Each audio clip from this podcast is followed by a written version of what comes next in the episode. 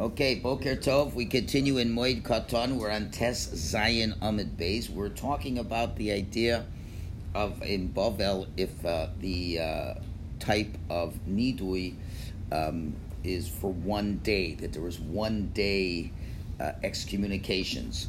So we're going to have a number of stories relating to the fact that indeed so there would be these one day excommunications. We're in this topic of excommunication for a couple more days. Okay, Hahi Itasa Dahavis Yasva Vishvila.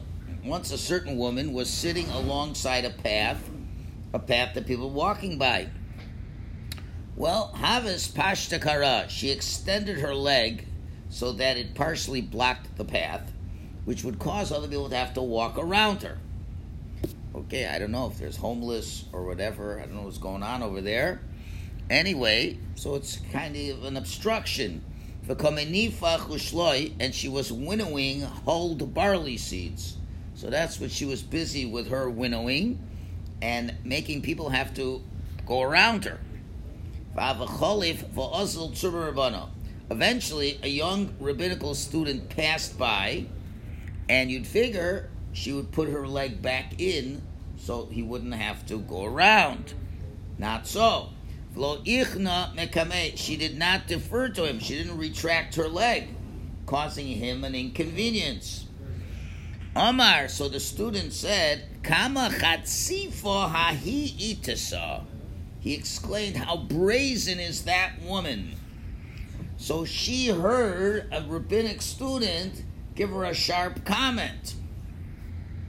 So, Asai lekameder of Nachman. So after that, the woman comes before Rav Nachman to ask, did the student mean to excommunicate her by that comment?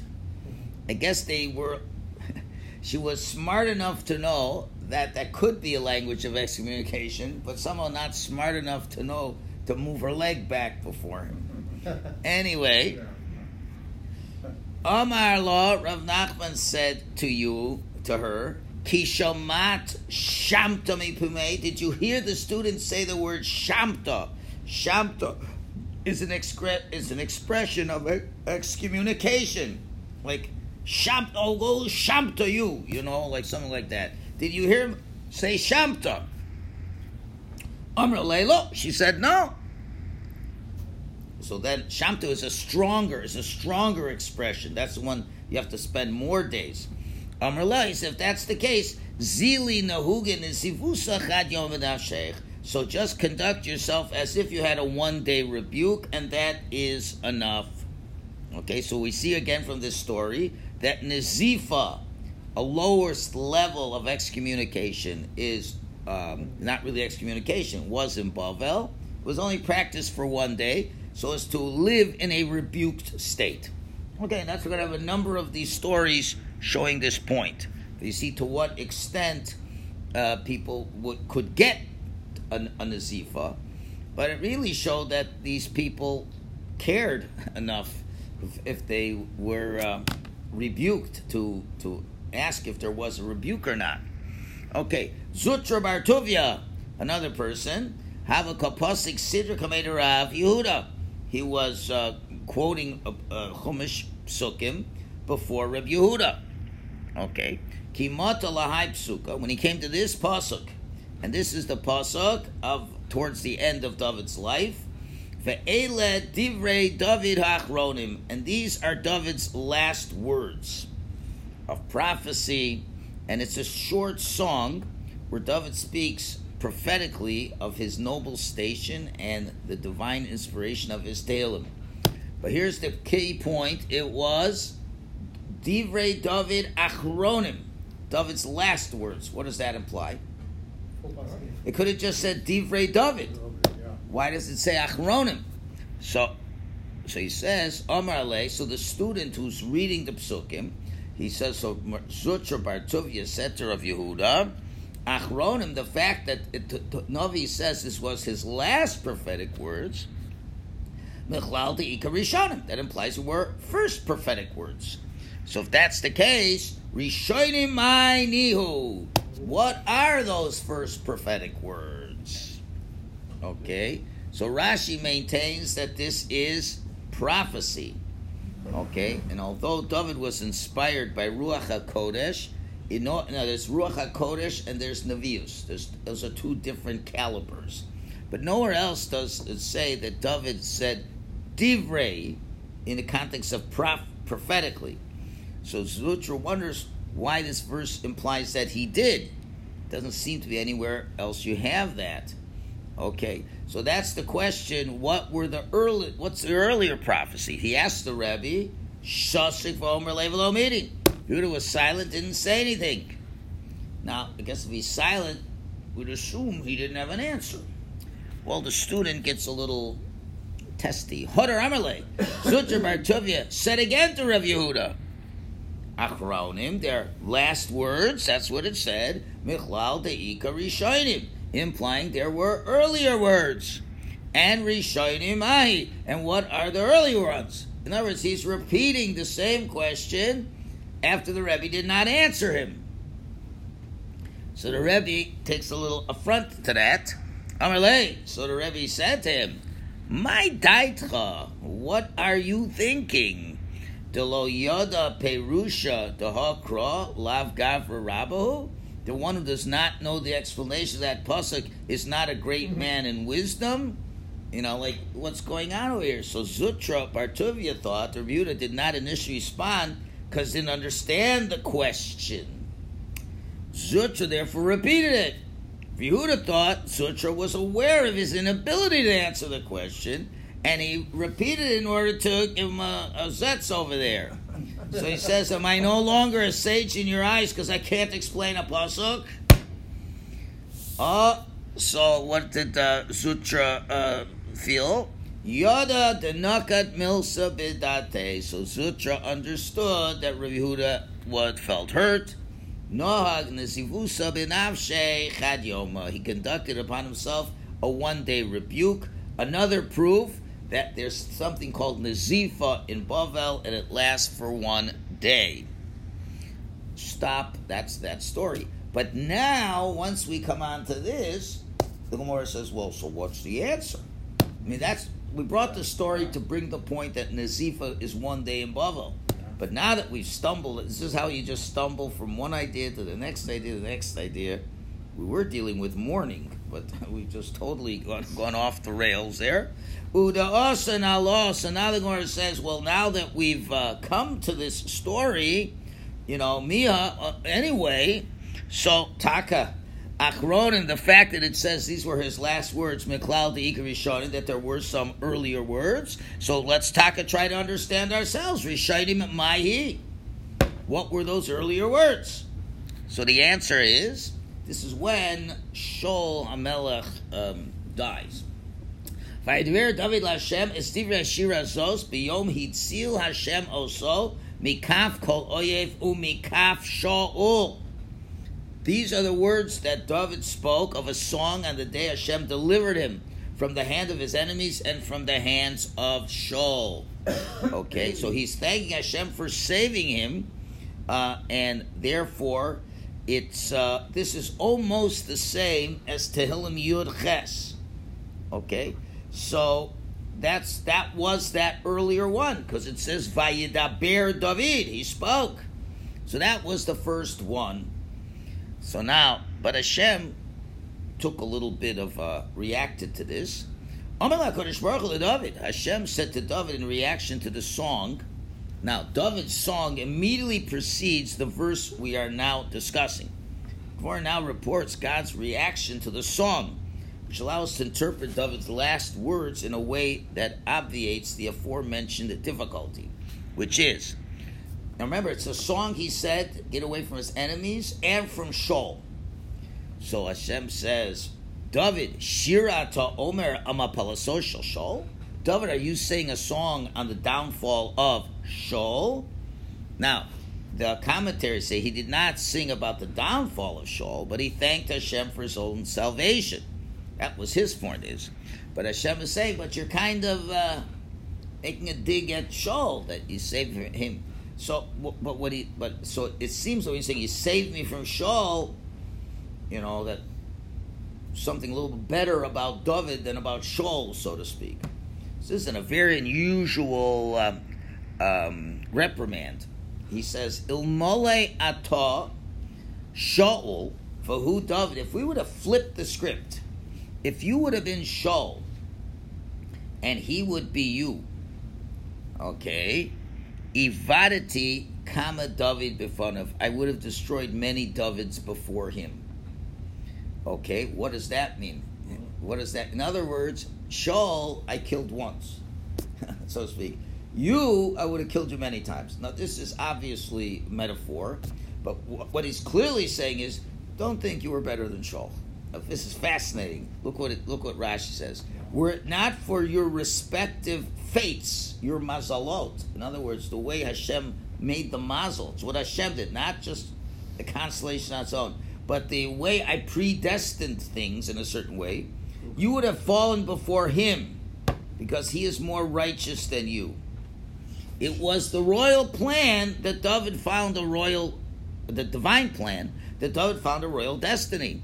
There, although he was the less deserving of the two, David was permitted to survive Shaul. Okay, in other words, Hashem gives people certain destinies. Now, what does all this mean? Well, to make it as simple as possible, Hashem had always it was from the beginning of time, so to speak, that the king of Israel would be from David and would come from David. That was Hashem's plan. Also, part of the plan is that Shaul would be king temporarily before David. That was the divine plan. So that's what we're calling the mazel, so to speak. Mazel meaning this was all part of God's plan. And this is in the greater scheme of things because Shaul is a descendant from the family of uh, a child of Rachel. Okay? And David is a child descendant of Leah. So the divine plan would always be that the beginning of kingship, this is all the same scenario of Mashiach ben Yosef, Mashiach ben David. There's that concept that there's always a two step process in any development of uh, kingship or, or, or salvation on a big scale. It's always a two step process. And this is the whole concept, uh, as we're going to get into next week the daughter uh, Leah and Rachel and the idea being that when we, uh, the concept being in spirituality, it's always sur meira vasetov, stay away from evil and do good. When you're trying to bring godliness into the world, that means you want to create a sort of upheaval of the world status. That's what Judaism really did. It created an upheaval. That's really what it did. It was changing the world. Now, when we want to change the world, that's a pagan world, where are you going to start from? You got to start from pushing away the evil. You got to either destroy the evil or convince the evil, whatever. The evil's got to be out of the picture. And then the, the, the good can then be, can flourish. Uh, so it's a two step process. And you see this consistently throughout the Jewish history, starting with the argument between Yosef and his brothers. The big argument between Yosef and the brothers was where are we holding in Jewish history at this time? The fact that Yaakov came back to Eretz Yisrael and he had his children and they were flourishing in Eretz Yisrael, did that mean now the messianic era has come has come and now we flourish as it were, and so to speak, Yaakov has been able to avoid the evil of Lavan and Esav.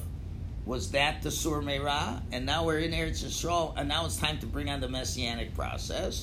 And that's why the brothers thought that someone, a son of Leah, would be the leader of us, uh, or because uh, quite Leah was quite expressive Remember, Leah was the one who thanked Hashem for her children, and that's who Yehuda was. Now I'm thanking Hashem. That's expression of Asay Tov, gratitude to Hashem, avodas Hashem in a positive way. That or Yosef said, I'm sorry to tell you guys, we're not there yet. There's a lot more evil that has to be resisted before we're going to be the Jewish people. Now, he, he did not know at the time that he's going to end up in Egypt, but he understood there was a lot of evil that still has to be overcome. And that was the issue between the brothers. And eventually, what happened? Yosef was right. Yosef was right. They went down to Egypt. He was the leader. He was the one able to get the Jews to overcome the Surmeira. But the Jews didn't pick up on that enough, and unfortunately, it didn't pan out to become a messianic time. It would be delayed for quite a while till we can go into Eretz Yisrael. Okay, and then when Amalek fights, who has to fight against Amalek? It's Yehoshua, who's a descendant of Rachel. So that's how you get rid of them. And you have to know when your place is. And Yehoshua takes the Jews into Eretz Yisrael, conquers the land of Eretz Yisrael, gets rid of these pesky, uh, what do you call it, uh, Canaanites, and that's all going according to plan. Ah, but the point of the matter is you have to know how to transition things. And had the Jewish people not been so insistent on having a king prematurely in the times of Shmuel, so they got something they wanted. So what did they get? They get a king, but they couldn't get the messianic king. So they get Shaul. And what's Shaul's job? Shaul's job is finish off Amalek. Okay, this is all as a descendant of Rachel, and that's Yosef. That's all Mashiach ben Yosef. And he failed as well. Now, he failed, and now Shmuel says, okay, now there's going to be another king. Now, who's the next king? It's going to be David. And David is a descendant of Leah, and therefore, and that's the Messianic king. Now, what Shaul should have done was graciously handed the baton over. In other words, what was Hashem thinking? What was Hashem thinking? Of course, uh, there's many midrash. That ultimately, the king has to be from Yehuda. That's the mazal, so to speak. So, so Shaul had a problem with that, obviously. Or what? We don't want to get into the psychology But of. Never of told Shaul, okay, it's time to leave. well, no. Well, first of all, Shmuel told him clearly. Shmuel said, "I've picked someone better than you." That's clear. And, re- and remember when he Ripped grabbed Shaul's jacket and ripped it? He says, "See, your your kingdom is ripped." Future. So he should have graciously handed it over. That's what it should have been. And that was the whole idea. Always a gracious handing over. It's two steps. You do the first step, and now, because that's your skill set. But Shaul proved that it wasn't really, he didn't succeed even in his skill set. Because David had to finish off a little of that. You see what's going on over here. If Shaul would have done exactly what he should have done, had Shaul killed Amalek out, then what would have happened? That then David would emerge, or Shaul could have lived a longer life, and then when the baton had to be passed on, and you see, um, Jonathan was very happy to let it go, but this would have been Shaul as being a successful king, and it's a successful king, and then the Navi would say, "Thank you very much. You did a great job. Hashem's will is now it's going to be David," and that would have been a real nice transition, and then David Amelech would not have had to kill so many Amalekis, because really Shaul could have been the one killing all the Amalekis. And therefore Hashem wouldn't have to tell David, you've killed too many people, so you can't build the temple.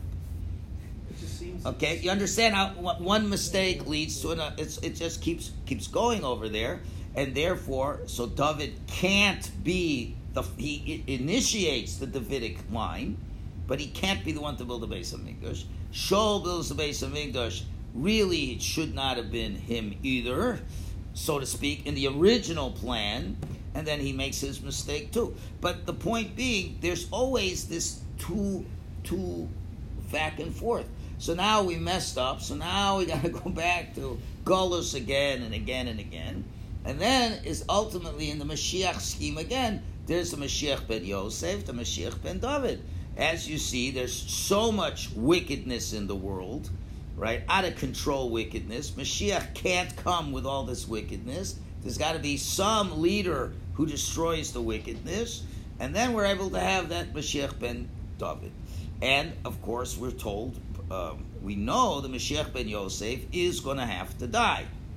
Okay, so don't ask me who is that going to be and what is that. You know, there's all kinds of suggestions. If you want to hear what radical people have to say, I could just share it with you. Don't necessarily agree with it. Many people said that the Mashiach ben Yosef was Meir Kahana, but uh, Meir Kahana, uh, you never heard of him?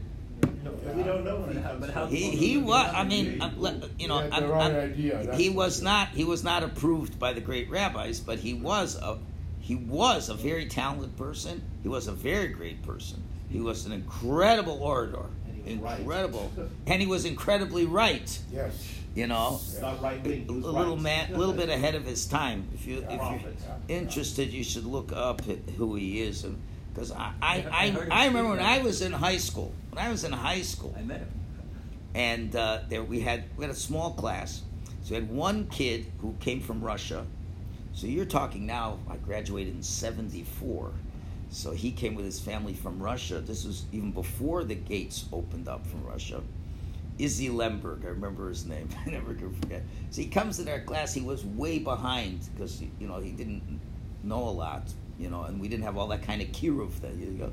He was a Russian, like like a real Russian and uh, he met Meir Kahana, and wow, Meir Kahana did a lot for Russian Jewry too. He was just what, what's the word taken by him, and he became part of the JDL and this and that. Yeah, yeah. But what do you see at JDL? What is what is now again? There's the corruption of JDL. Everything you know it could be a good start. Kahana had the right ideas, but then you get followers. So who's going? David Amelech. Think about this. Wasn't David Amelech the JDL Yes, in a way he was, yes. In a certain way Yes. because he had to kill the the, the Yeah, yeah. Philistines? Remember when he was on the run? Whenever he found some uh, Amalekis, boom, Killed them, you just go kill them. So the idea of being a JDL, Nick.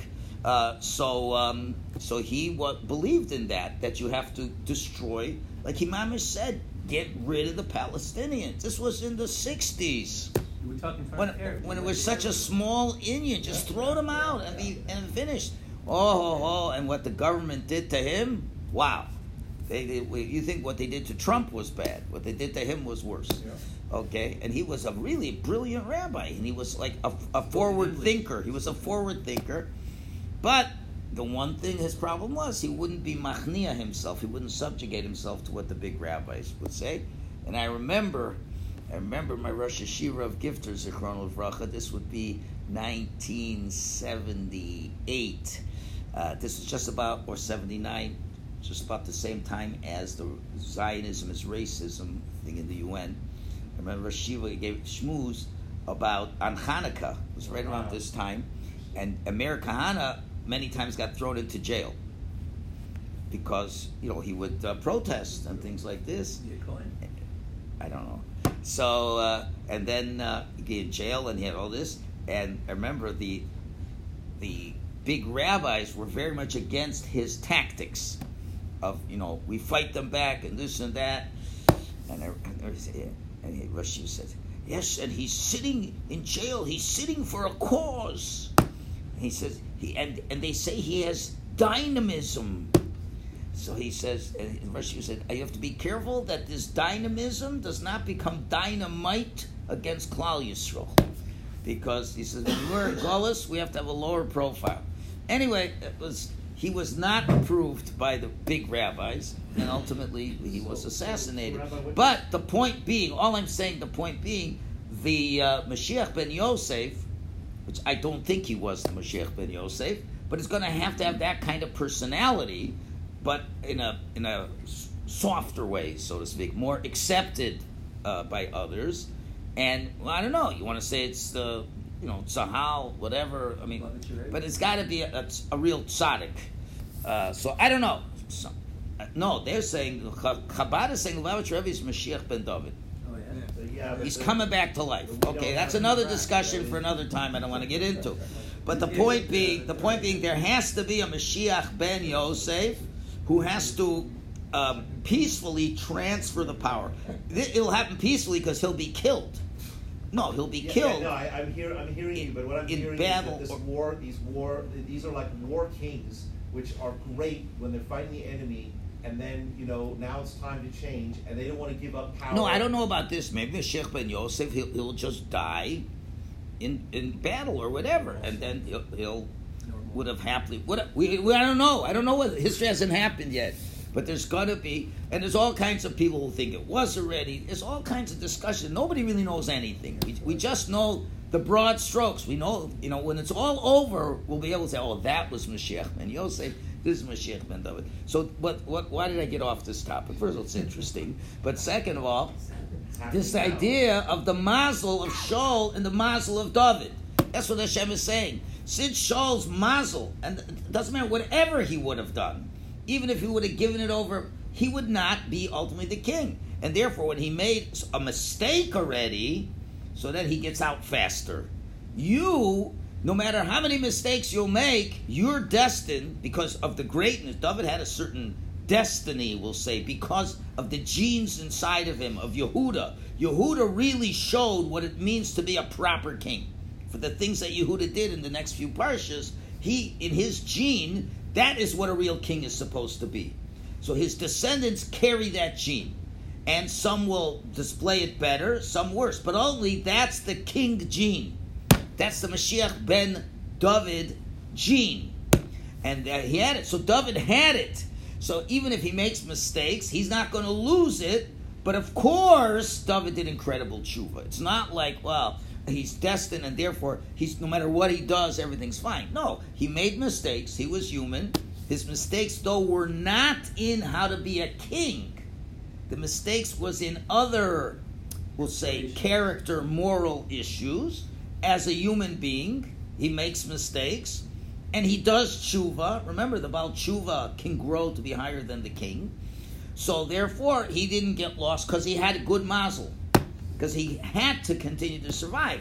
Now he also did a lot of tshuva, which didn't hurt the cause either. So that's what's going on over here. So therefore, Hashem is kind of criticizing David, although David certainly didn't. He respected Shaul a lot. He he had a chance to kill Shaul. He wouldn't kill him. But I said, don't think that you know it was so. You were so great. I mean, he was David was great, but you should know you're lucky you had a good mazel that you had to remain and be the king. In other words, David could never have been killed, in spite of whatever he was doing. This is Bashir. David could never have been killed.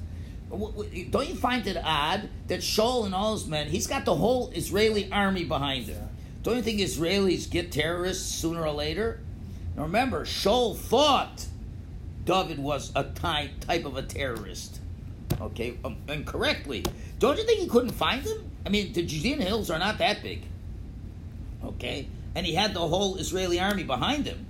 Couldn't find him, and you know all the stories. He almost caught him, and then the spider comes along and puts the web over there. So obviously, Hashem, that was his destiny. David could not. David didn't know that at the time. And he's saying all his Tehillim and everything. He but now when it's the end of uh, when he's later on, he's saying, "Oh, you think uh, you were so great? You- You're lucky you had a good mazel." That you find uh, Hashem gives certain people certain destinies that they're meant to achieve, and that's why we'll just end off with this pasuk. Hainu. That's why it's written in there in David's Tehillim in response to the rebuke. You have chapter seven that says Shigoyin LeDavid, a song of the Shigaon, which is a type of musical instrument. But here's Shigaon from the word Shegiah, error. He now is making a psalm to acknowledge his error. Asher Shor La Hashem al Divrei Kush ben Yamini, which he sung regarding Kush, the son of Yamini. Who's Kush? Kush Shemo? It was his name Kush? No. Lo Shol Shemo. His name was Shol. So why was he called Kush? Elama Kushi, just like a Kushi. Okay, is what? Is Meshuna Ba'oro is unusual in the skin type, dark skinned people. Usually uh, Jews are Caucasians, and Cush is dark skinned. And just and not necessarily ugly, but the fact is is is uniquely different. When you're in a white country and there's one black person, it's it's very it shows not, not bad or good. It just sticks out. It's prominent. It's prominent. Okay, just like a kushi is prominent. I Avshol mishuna b'maisav. His deeds, good deeds, were prominent. He was completely righteous. The point being, Shaul was completely righteous. He didn't have a good mazel, and because of that mazel, his test was to overcome it, and he, he didn't. But now that ends this. Now that's tomorrow's segue. See how we're segue, segue, segue. Now we're going to give a lot of examples where someone was called a kushi, and they weren't black, but they were prominent like a kushi. And which one comes to mind right away? Obama. Obama. He was an actual Christian. Okay. I'm not talking about Russia. The wife of Moshe, Zipporah, was called a kushi. So tomorrow we get into the subject of black is beautiful. All right, Mr. Koya. Make a good. What?